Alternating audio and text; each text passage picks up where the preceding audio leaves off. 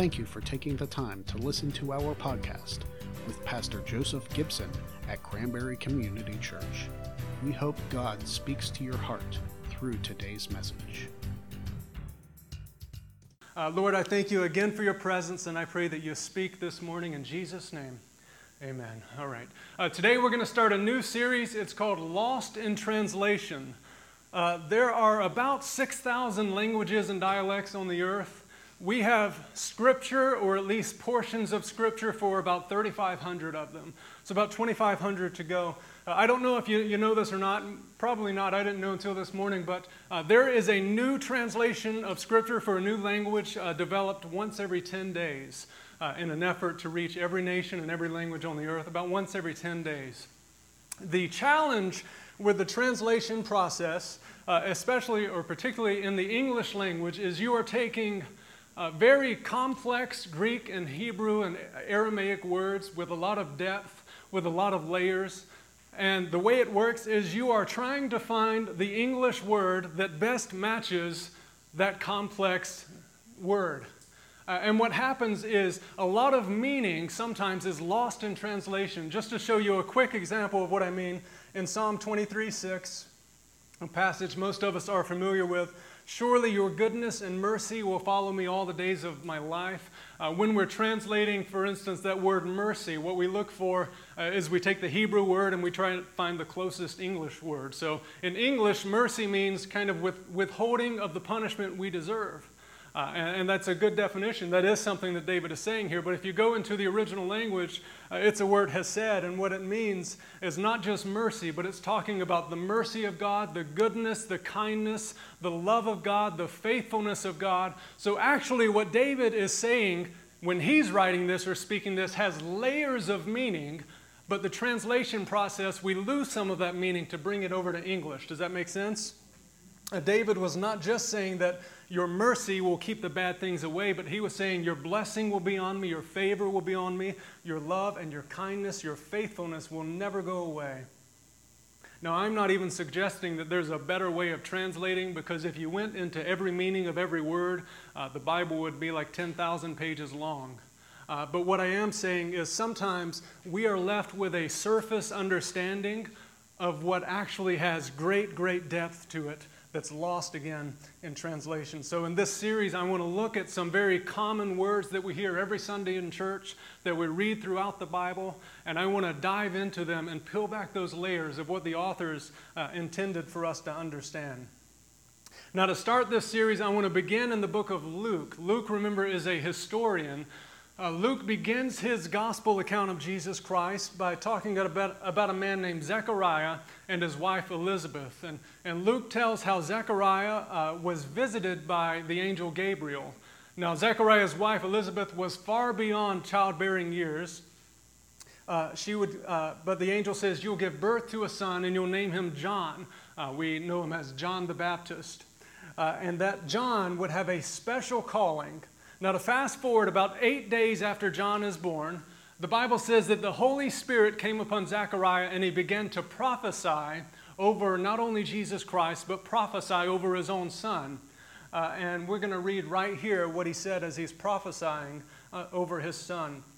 It says, and you, my child, will be called a prophet of the Most High, for you will go on before the Lord to prepare the way for him, to give his people the knowledge of salvation through the forgiveness of sins. Through the forgiveness of sins. That's the word I want to look at this morning, is forgiveness. It's a word that we hear pretty much every week, and I want to dive into the original language and look at what it means and what it means for your life today.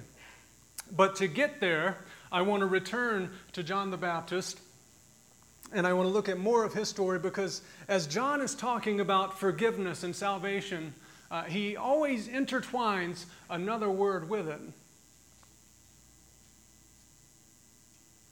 Now, Zechariah, again, filled with the Holy Spirit, says, John, you will have this mantle over your life, this banner over your life, where you will give the people knowledge, or you will make them aware of salvation through the forgiveness of sins. Now, why does John say that you will make the people aware? Because salvation was not a new concept. In fact, if you read the Old Testament, salvation was kind of the central focus of the Old Testament. It's literally mentioned hundreds and hundreds of times in the Old Testament. If you read just the book of Psalms, it's like this roller coaster in David's life of praying for salvation and then thanking God for salvation. About 35 times he is crying out to God to save me, bring salvation, and then dozens more than that he is thanking God for his salvation. It's this roller coaster, and he's saying, Lord, the Lord is my light and my salvation. The Lord is the rock in my salvation. And I love how he just kind of sums it up in Psalm 68:20. And David says, our God is a God who saves. Just lays it out there for you. Our God is a God who saves.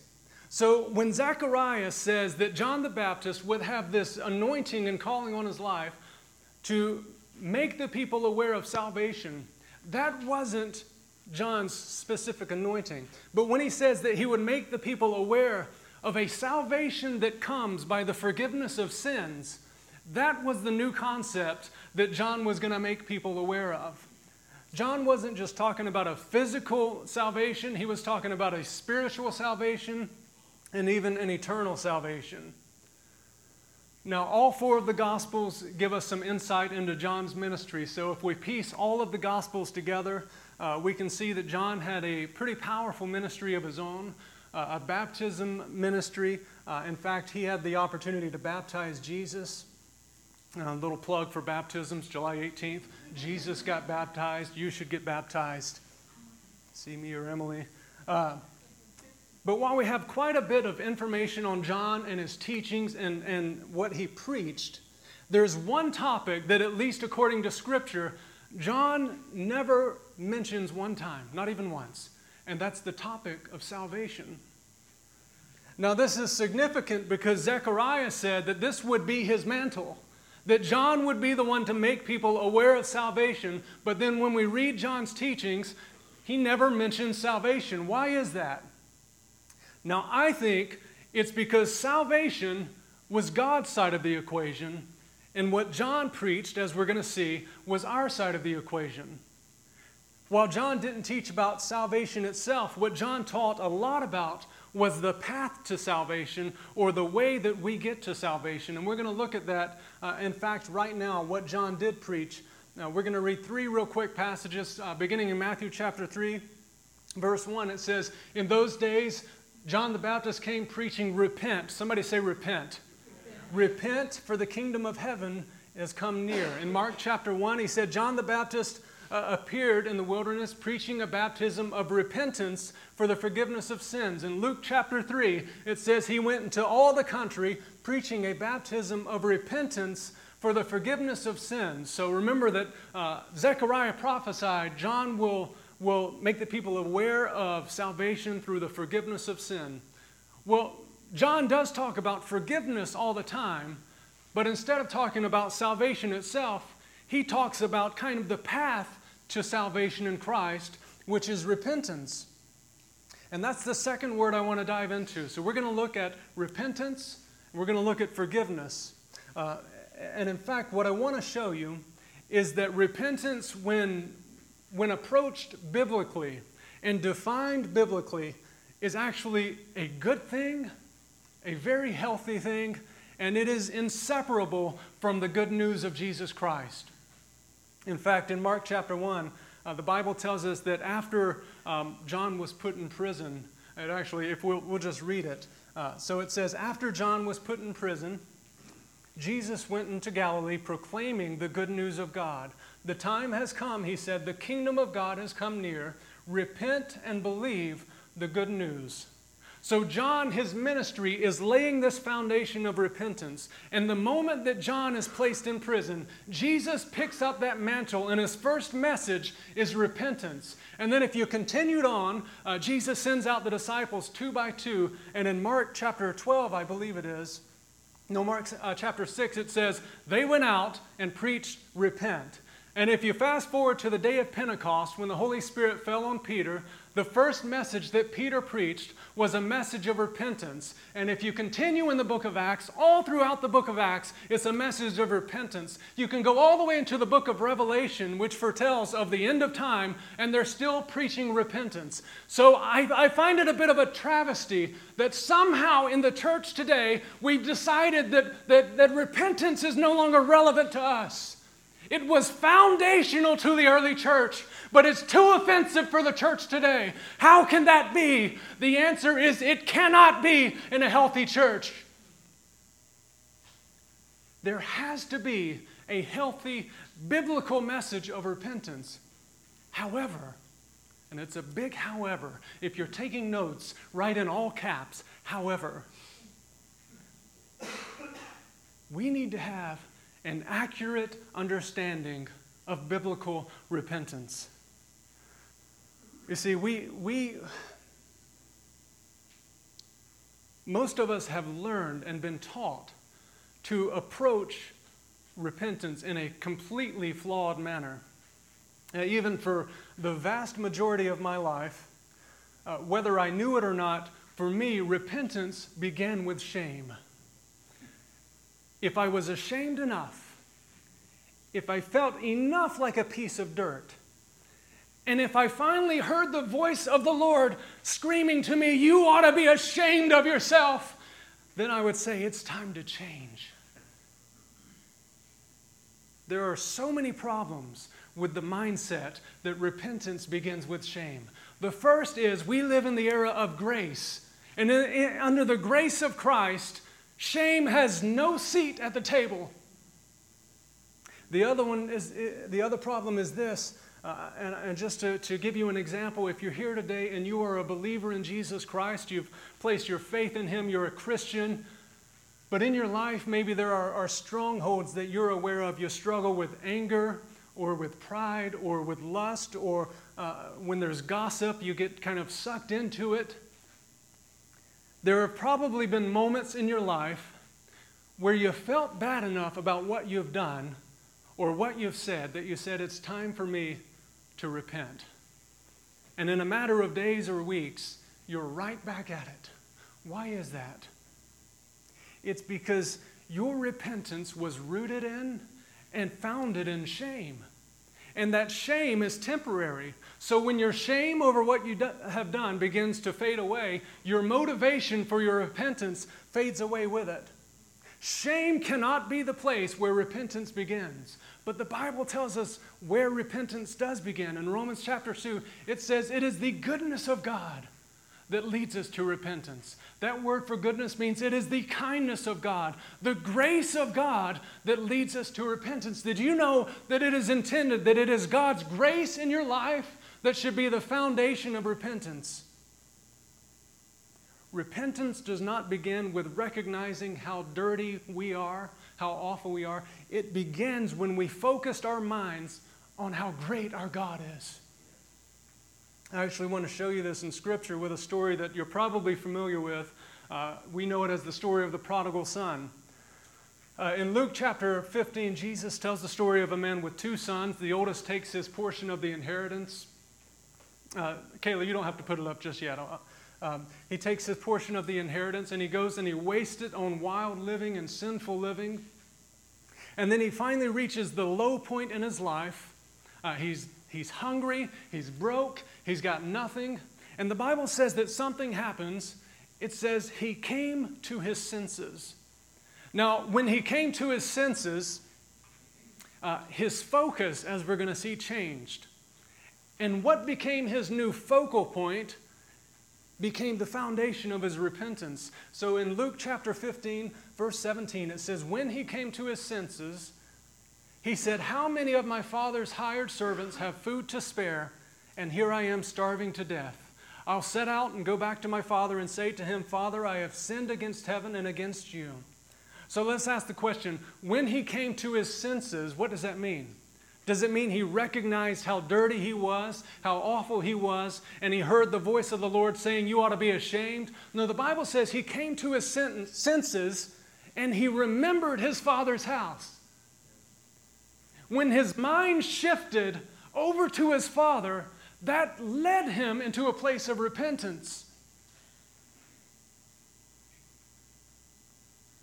What I want to do for a minute is redefine repentance, because if we look at the original language, you could actually say that when he remembered his father's house, that didn't lead him to repentance. You might be able to say that was his moment of repentance, and I'm going to show you that in the original language, if you want to put that up, Kayla. This is the word for repentance. It's pronounced metanoio, and literally it means to change one's mind, or specifically to change one's mind for the better, or to think differently. If you want to put the next slide up, Kayla. Yeah, to change one's mind for the better, or to think differently. It doesn't say anything about beating yourself up. It doesn't say anything about dragging yourself through the mud. It says this is what repentance is. It's very simple. It's a change that takes place in your mind. So repentance, according to the Bible, takes place when you refocus and you redirect your mind onto the goodness of God. You say, Pastor, you're kind of letting us off the hook because you're just saying we can do whatever we want. No, John was very specific. He said that you should bear fruit in keeping with repentance. In Acts 26:20, Paul said that he preached they should repent and turn to God and demonstrate their repentance by their needs. If your mind is fixed on Jesus Christ, as the Bible says, if your heart is set on Jesus Christ, as the Bible says, if you are renewing your mind in Jesus Christ, as the Bible says, if you are taking every thought captive and making it obedient to Jesus Christ, as the Bible says, that is your moment of repentance. And can I tell you, when your heart is set on Christ, your feet will follow. And maybe you're here and you say, I've repented of what I struggle with so many times. Maybe you tried to repent in your actions before you've turned to God in your heart. Maybe you've tried to change your actions based on guilt and shame. And what God is saying is, no, don't stare at your sin. Stare at your good Father. Redirect your attention from your mistakes to your good Father who loves you, who has grace for you, who has love for you despite your failures. If we are locked in on the goodness of God, if you are locked in, constantly thinking about the goodness of God, that will keep you clear from lust and from gossip and from pride, from anything that you struggle with. Now, I recognize that we are humans and it is nearly impossible 24/7 to be focused on the goodness of God. Do you know what you do? Is you recognize that and then you redirect your focus onto the goodness of God. And the Bible says that's repentance. Repentance is not a bad thing. Repentance is not that ugly thing that you have to get out of the way to find the goodness of God. Repentance is a part of the goodness of God because it just means you are redirecting your focus onto how good our God is. Real quickly, I want to differentiate between kind of two places of repentance.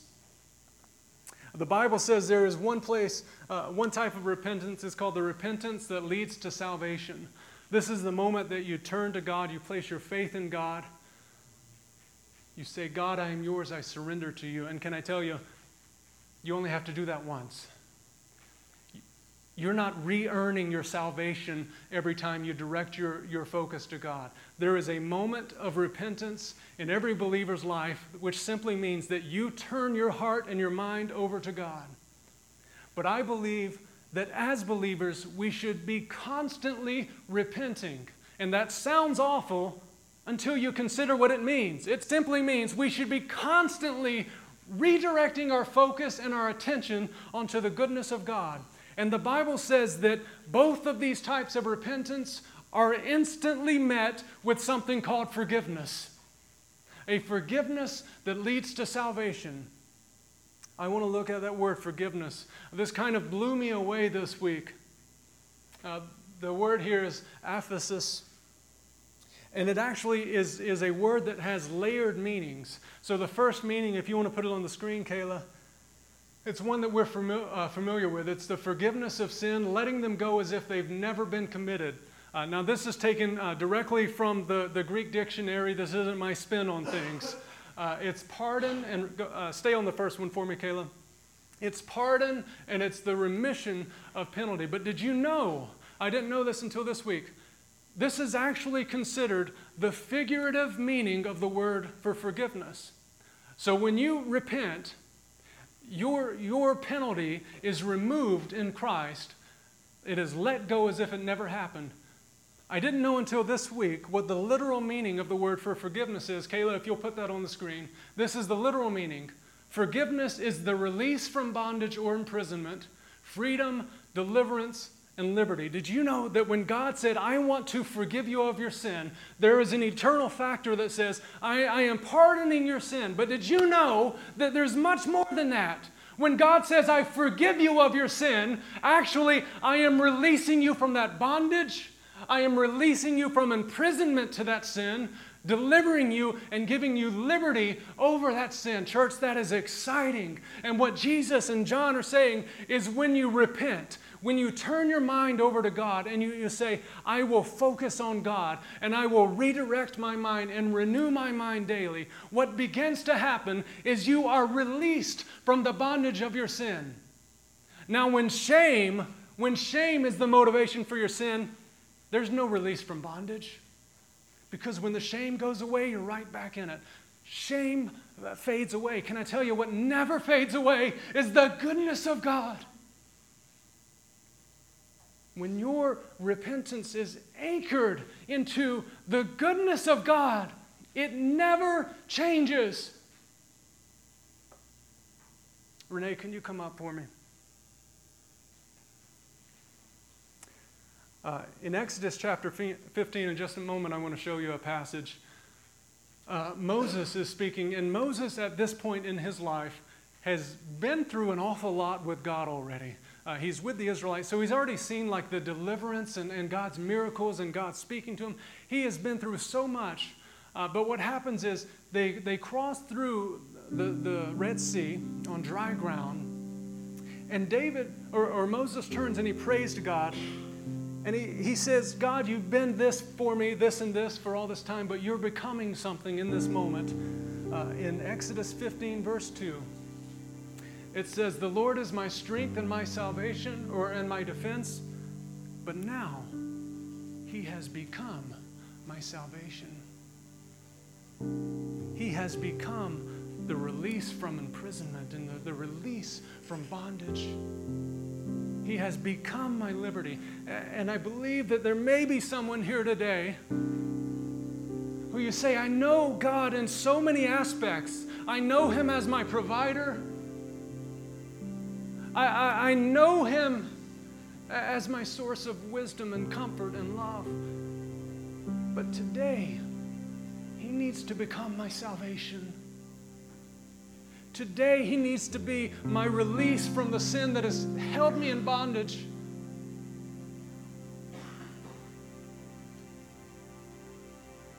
You know, that is the first reference ever given to salvation in the Bible, is when he says, you have brought me through and you have become my salvation. I'm going to ask you to stand with me.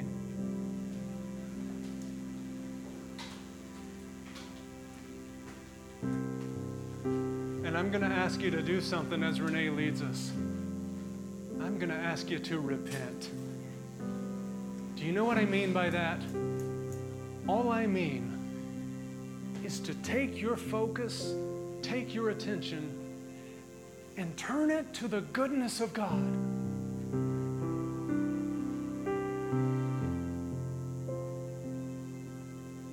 Lord, I pray this morning that we would be a people who walk and constantly turn our attention to you. And that as we do, Lord, you would keep us on a straight path. that we would recognize your forgiveness, God. Not only the pardon from our sins, which we're so thankful for, but Lord, also just the freedom, Lord, that you offer, the liberty and the release from imprisonment, God. I pray this morning that you help us, God, to turn our attention to you. In Jesus' name.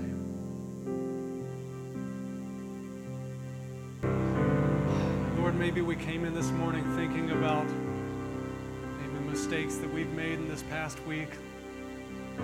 But when we leave this place, we leave thinking about your goodness. I pray this week that we would be constantly brought back to your goodness and your kindness and your grace.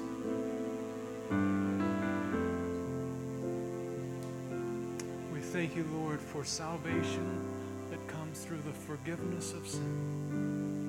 In Jesus' name, amen. Well, church, thank you so much for being here. I guess it's your turn for vacation next week. We're going to switch it out, I don't know.